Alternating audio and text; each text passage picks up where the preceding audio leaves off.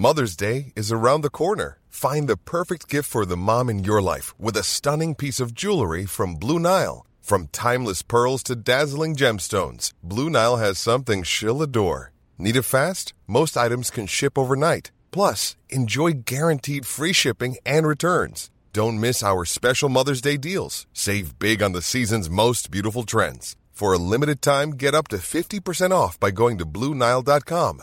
That's Bluenile.com.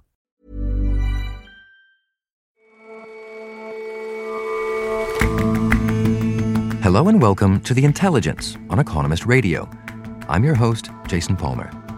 Every weekday, we provide a fresh perspective on the events shaping your world. President Donald Trump dismisses it as the Deep State Department. America's Foreign Service is demoralized and increasingly sidelined, thanks in large part to Mr. Trump's efforts. We examine the agency's decline and what it means for global diplomacy. And many women in China suffer the expectation that by age 30 they should have a good job, a husband, and a baby. A new television show thumbs its nose at a standard that arose in the era of Confucius, and viewers are lapping it up. But first,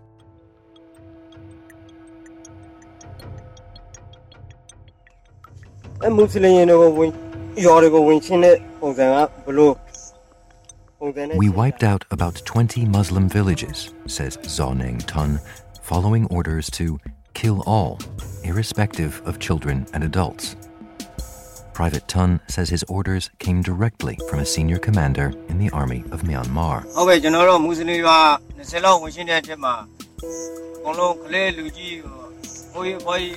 His battalion, he says, killed about 80 Muslims, men and women, the elderly, and children.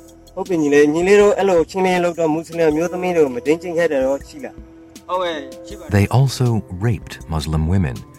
He lists name after name of his superiors as he recounts the rapes.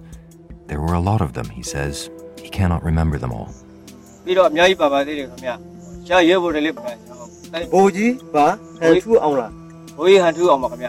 The emotionless testimony which emerged this week is haunting, shocking, but it's entirely in line with allegations that have been made for years against Myanmar's military. In 2017, the army went on a rampage in Rakhine State, home to the Rohingya, a Muslim ethnic minority. Stories emerged of soldiers burning whole villages to the ground after unspeakable violence to the residents. They came at 8 a.m. and hacked my husband to death. I witnessed this. They hacked him with a long knife. The army claimed to be putting down a Rohingya rebellion, that military abuses were just false rumors. But testimony from Private Tun and another soldier claiming similar orders from on high makes these horrific allegations harder to deny. Private Myo Win Tun and Private Zaw Naing Tun are two Burmese soldiers who are currently being uh, questioned by the International Criminal Court for their role in the persecution of the Rohingya. Charlie McCann is our Southeast Asia correspondent. They say that they uh, participated in the massacre of a number of Rohingya. Um, one of them was involved in the rape of a woman, and taken together, they may be responsible for the killing of some 180 Rohingya. It's a striking moment because this is the first time that Burmese soldiers have openly confessed to the atrocious acts that were committed in 2017 in Rakhine State. And how have these confessions come to light? Two videos have surfaced. In these videos, the soldiers recount the crimes that they say that they committed in 2017.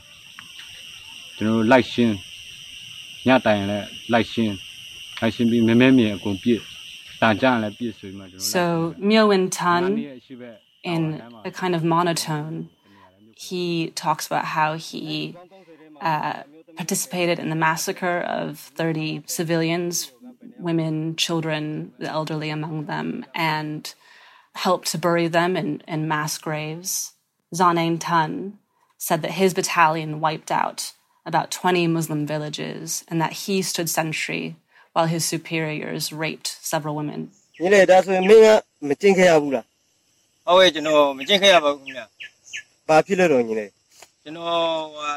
Both say that they were there as part of what the Burmese army calls clearance operations, which razed many Rohingya villages and led to the exodus of about 740,000 Rohingya into neighboring Bangladesh. Where do these videos come from? Well, they were filmed in July by the Arakan Army, which is a rebel militia which has been engaged in fierce fighting with the Burmese army for the last year and a half.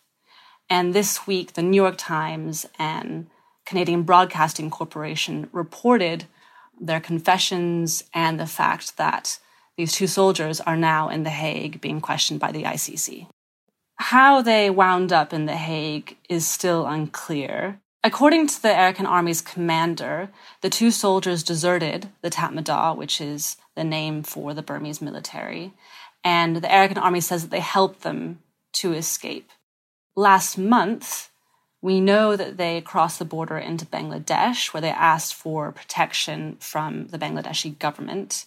And the lawyer involved in another case against Myanmar at the International Court of Justice has told me that the ICC prevailed upon the Bangladeshi authorities to have the two soldiers sent to the ICC in The Hague for further questioning. But allegations of this sort, of uh, about these kinds of atrocities, have been widespread since the since the campaign against the Rohingya started. Why, why is this so significant? The Burmese government did form a panel to investigate allegations of human rights abuses in Rakhine State in 2017. And it did conclude that war crimes had taken place. The Burmese courts have also convicted seven soldiers for killing 10 Rohingyas in that period. But otherwise, the Burmese authorities have failed to properly investigate the accounts of human rights abuses gathered from fleeing Rohingya and have not punished nearly enough. The government maintains implausibly that any harm inflicted on civilians was neither orchestrated from on high nor systematic, but an unfortunate side effect of the army's pursuit of armed Rohingya rebels. This testimony to the contrary from these two Burmese defectors marks a significant strengthening of the evidence against these Burmese generals. So why has this video come out now then? If if the, the military has sort of closed closed its ranks and and uh, claimed to to have taken care of the, the bad actors? It is suspicious that the Arakan army um, was involved in in producing these videos. Um, the Arakan army has an interest in portraying the Tatmadaw as as bad actors. And the Burmese military, um, which says that they have um, viewed the videos and analyzed them, um, says that the claims of these soldiers are false and that their confessions were probably made under duress. With that said, the evidence gathered um, by the UN suggests that the two soldiers' battalions, as well as other units they mention in their statements, did commit atrocities in Rakhine State in 2017. And so, what happens now? You say there's this interplay between the International Criminal Court and the International Court of Justice. What what happens with these revelations now? So, the ICC looks at crimes committed by individuals, whereas the ICJ, the International Court of Justice, looks at crimes committed by countries. Both courts will be very interested in the testimony of these two soldiers. The difficulty with the ICJ case is that the prosecution will need to establish not just that widespread atrocities took place, um, in other words, that genocide took place, but that there was intent to commit genocide. The men's claims that in different parts of Rakhine State and under different commanders, they were both instructed to kill all Rohingyas. And they say that their commanders instructed them to literally exterminate the Rohingya all that points in the direction of genocidal intent, as Michael Becker, who's a lawyer who used to work at the ICJ, told me. So, in that sense, do you think that the, the these confessions will, will sort of turn the tide? That that perhaps the, the, the military responsible will finally be held accountable? These two soldiers may well be prosecuted, and their testimony is going to help the lawyers attempting to bring these generals to justice. Whether the courts are able to actually enforce any conviction uh, is very unclear. Um, but the good thing is that Rohingya activists are, are, hardened by this development. One I spoke to said that he was incredibly emotional when he saw the news and that he hoped that this would lend a sense of urgency and momentum to um, efforts to, to bring these guys to justice. Charlie, thank you very much for joining us. Thank you, Jason.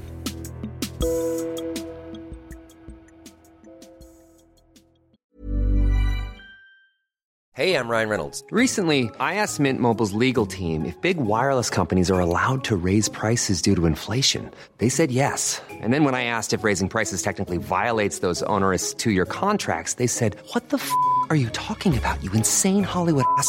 So to recap, we're cutting the price of Mint Unlimited from $30 a month to just $15 a month. Give it a try at mintmobile.com slash switch. $45 up front for three months plus taxes and fees. Promo for new customers for limited time. Unlimited more than 40 gigabytes per month. Slows. Full terms at mintmobile.com.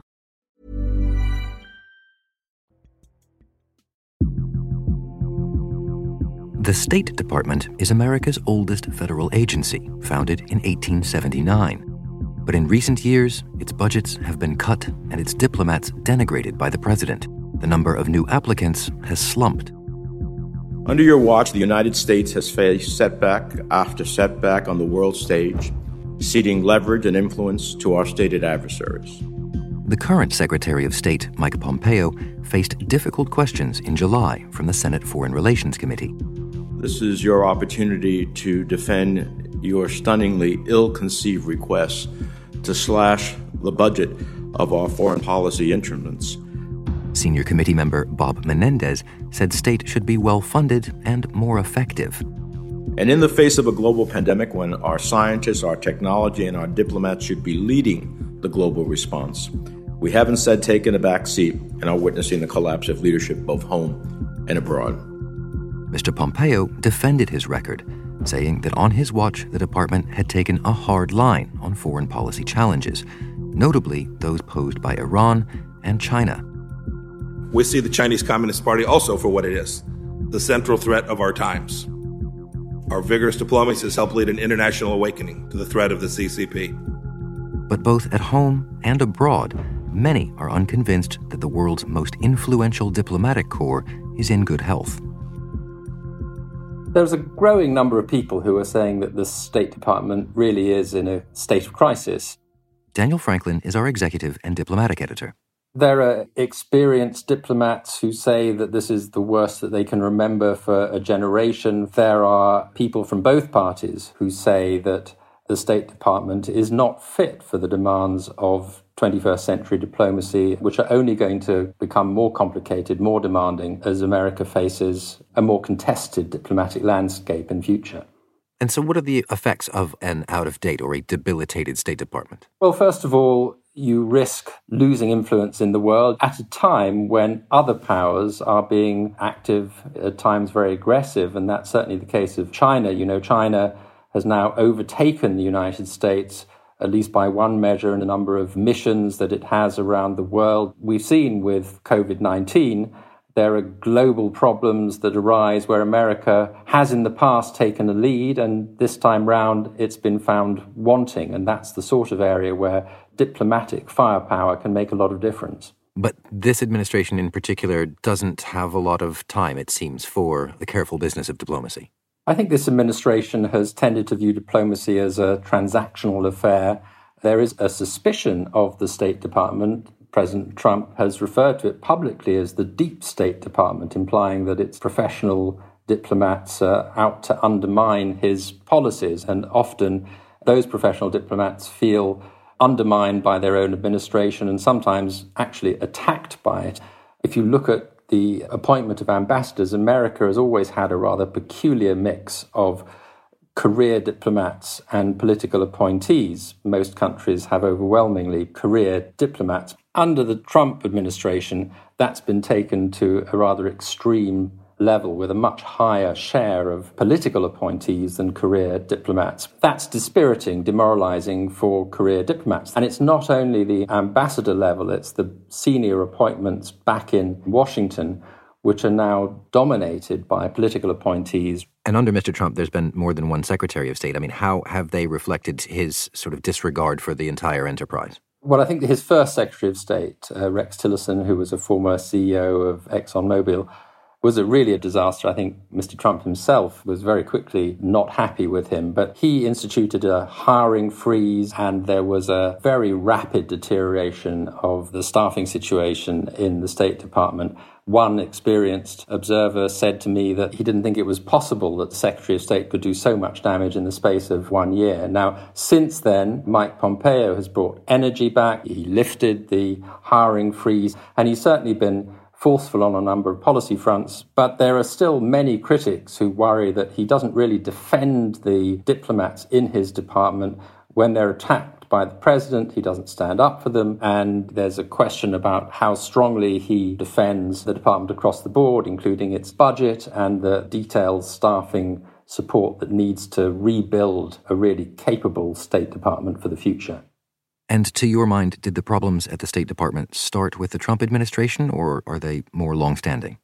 These problems certainly didn't begin with the Trump administration. The preeminence of the State Department has been diminished by the multiplication of other agencies that have presence abroad, and particularly, I think, the growing importance of America's military posture and the dependence for America's sway in the world on military power it got dramatically worse under the Trump administration.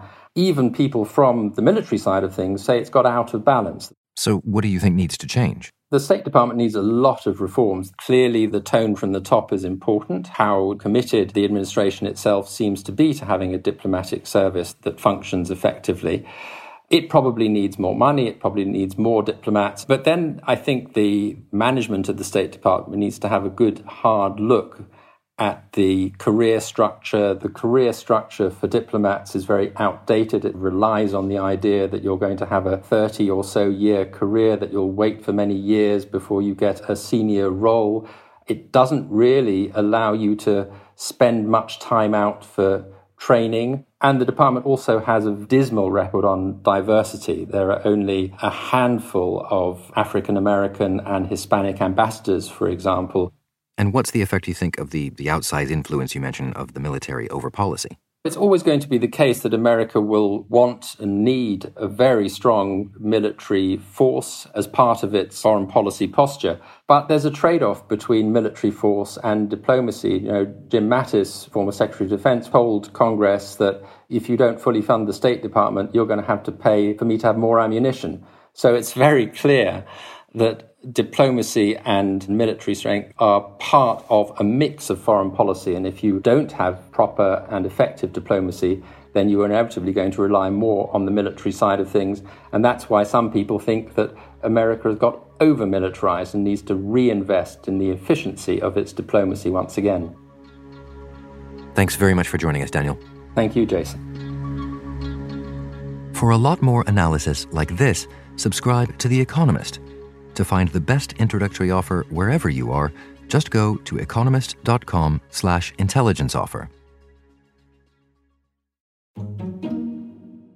There's a proverb attributed to Confucius that suggests at 30, one must stand firm. In China, the expectations for those entering their fourth decade have long been a steady job, a solid marriage, and proud parenthood. But a new television show paints a different picture about what 30 something life for women might look like.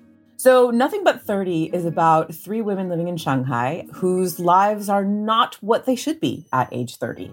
Roseann Lake writes about China for The Economist. One is married, one is not, and, and one is sort of, well, in between a marriage.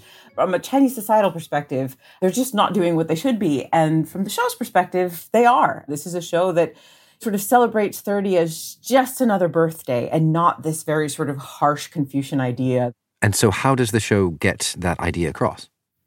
So, the show conveys this idea right from the opening scene, actually. So, you see one of the characters buying breakfast at the same stall, getting the same crowded train to work.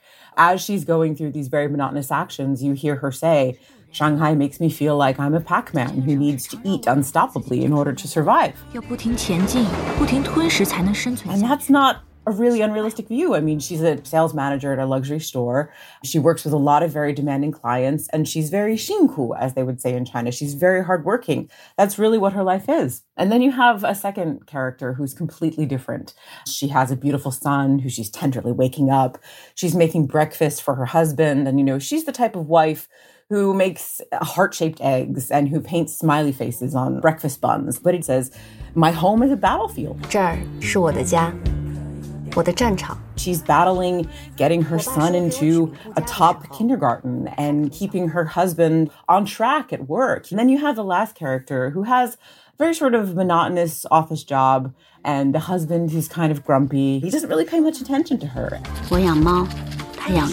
And she sums this up very effectively when she says, you know, I have a cat, my husband has fish. And and this reflects the dynamic of their relationship, not entirely on the same page. And so, do you think the show is accurate in, in sort of casting the, the, the advice about thirty as as, as old fashioned and, and not not capturing real life in, in this century?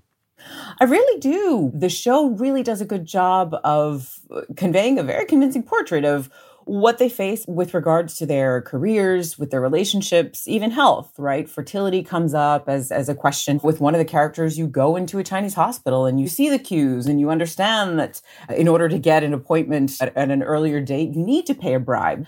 And one of the other very strong elements in the show that I find to be very realistic is that of parents, the role of parents parents are the main perpetrators who really insist on this number 30 as such an important time in one's life. And you really feel their force, especially the character whose parents live in another city. They really want her to come home. And even, you know, in the case of one of the characters who is considering a divorce or does get divorced, she doesn't admit this to her parents. These things, this sort of, you know, walking on eggshells and trying to be reverent to your parents, but also being slightly irreverent because you're trying to sort of honor your own wishes. And so, how's, how's it been received in China? The show's only been out since July, and the response has been overwhelming. On Weibo, which is basically China's version of Twitter, the show's hashtag has been viewed more than 26 billion times, and it has sparked a lot of social debate online. There have been lots of heated discussions about marriage and infidelity. And why do you think that's that's happened? That's come together now. Well, we've seen this Ta Shidai, the the the she era of television, that really celebrates female independence and strong-willed characters that shatter the archetypes of good wife, good mother, and good daughter.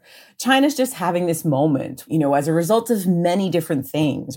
A lot of these women are the product of the one-child policy, right? They're only daughters, and and they grew up kind of as sons, right? Their parents, for lack of any other heirs, gave them everything they had: family businesses, real estate estate, unprecedented access to education. So these are women who have a lot going for them. They really have the will to sort of make a name for themselves or, or just do things differently, right? 30 in any culture is a milestone, but it was a very sort of loaded one in China.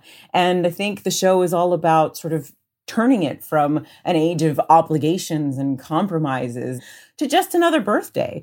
And it takes 43 episodes to do all of this. This is not a small commitment for those who are considering watching the show, but you know, it takes a while to undo two millennia of heavily rooted cultural norms. Roseann, thanks very much for joining us. Jason, thanks very much for having me.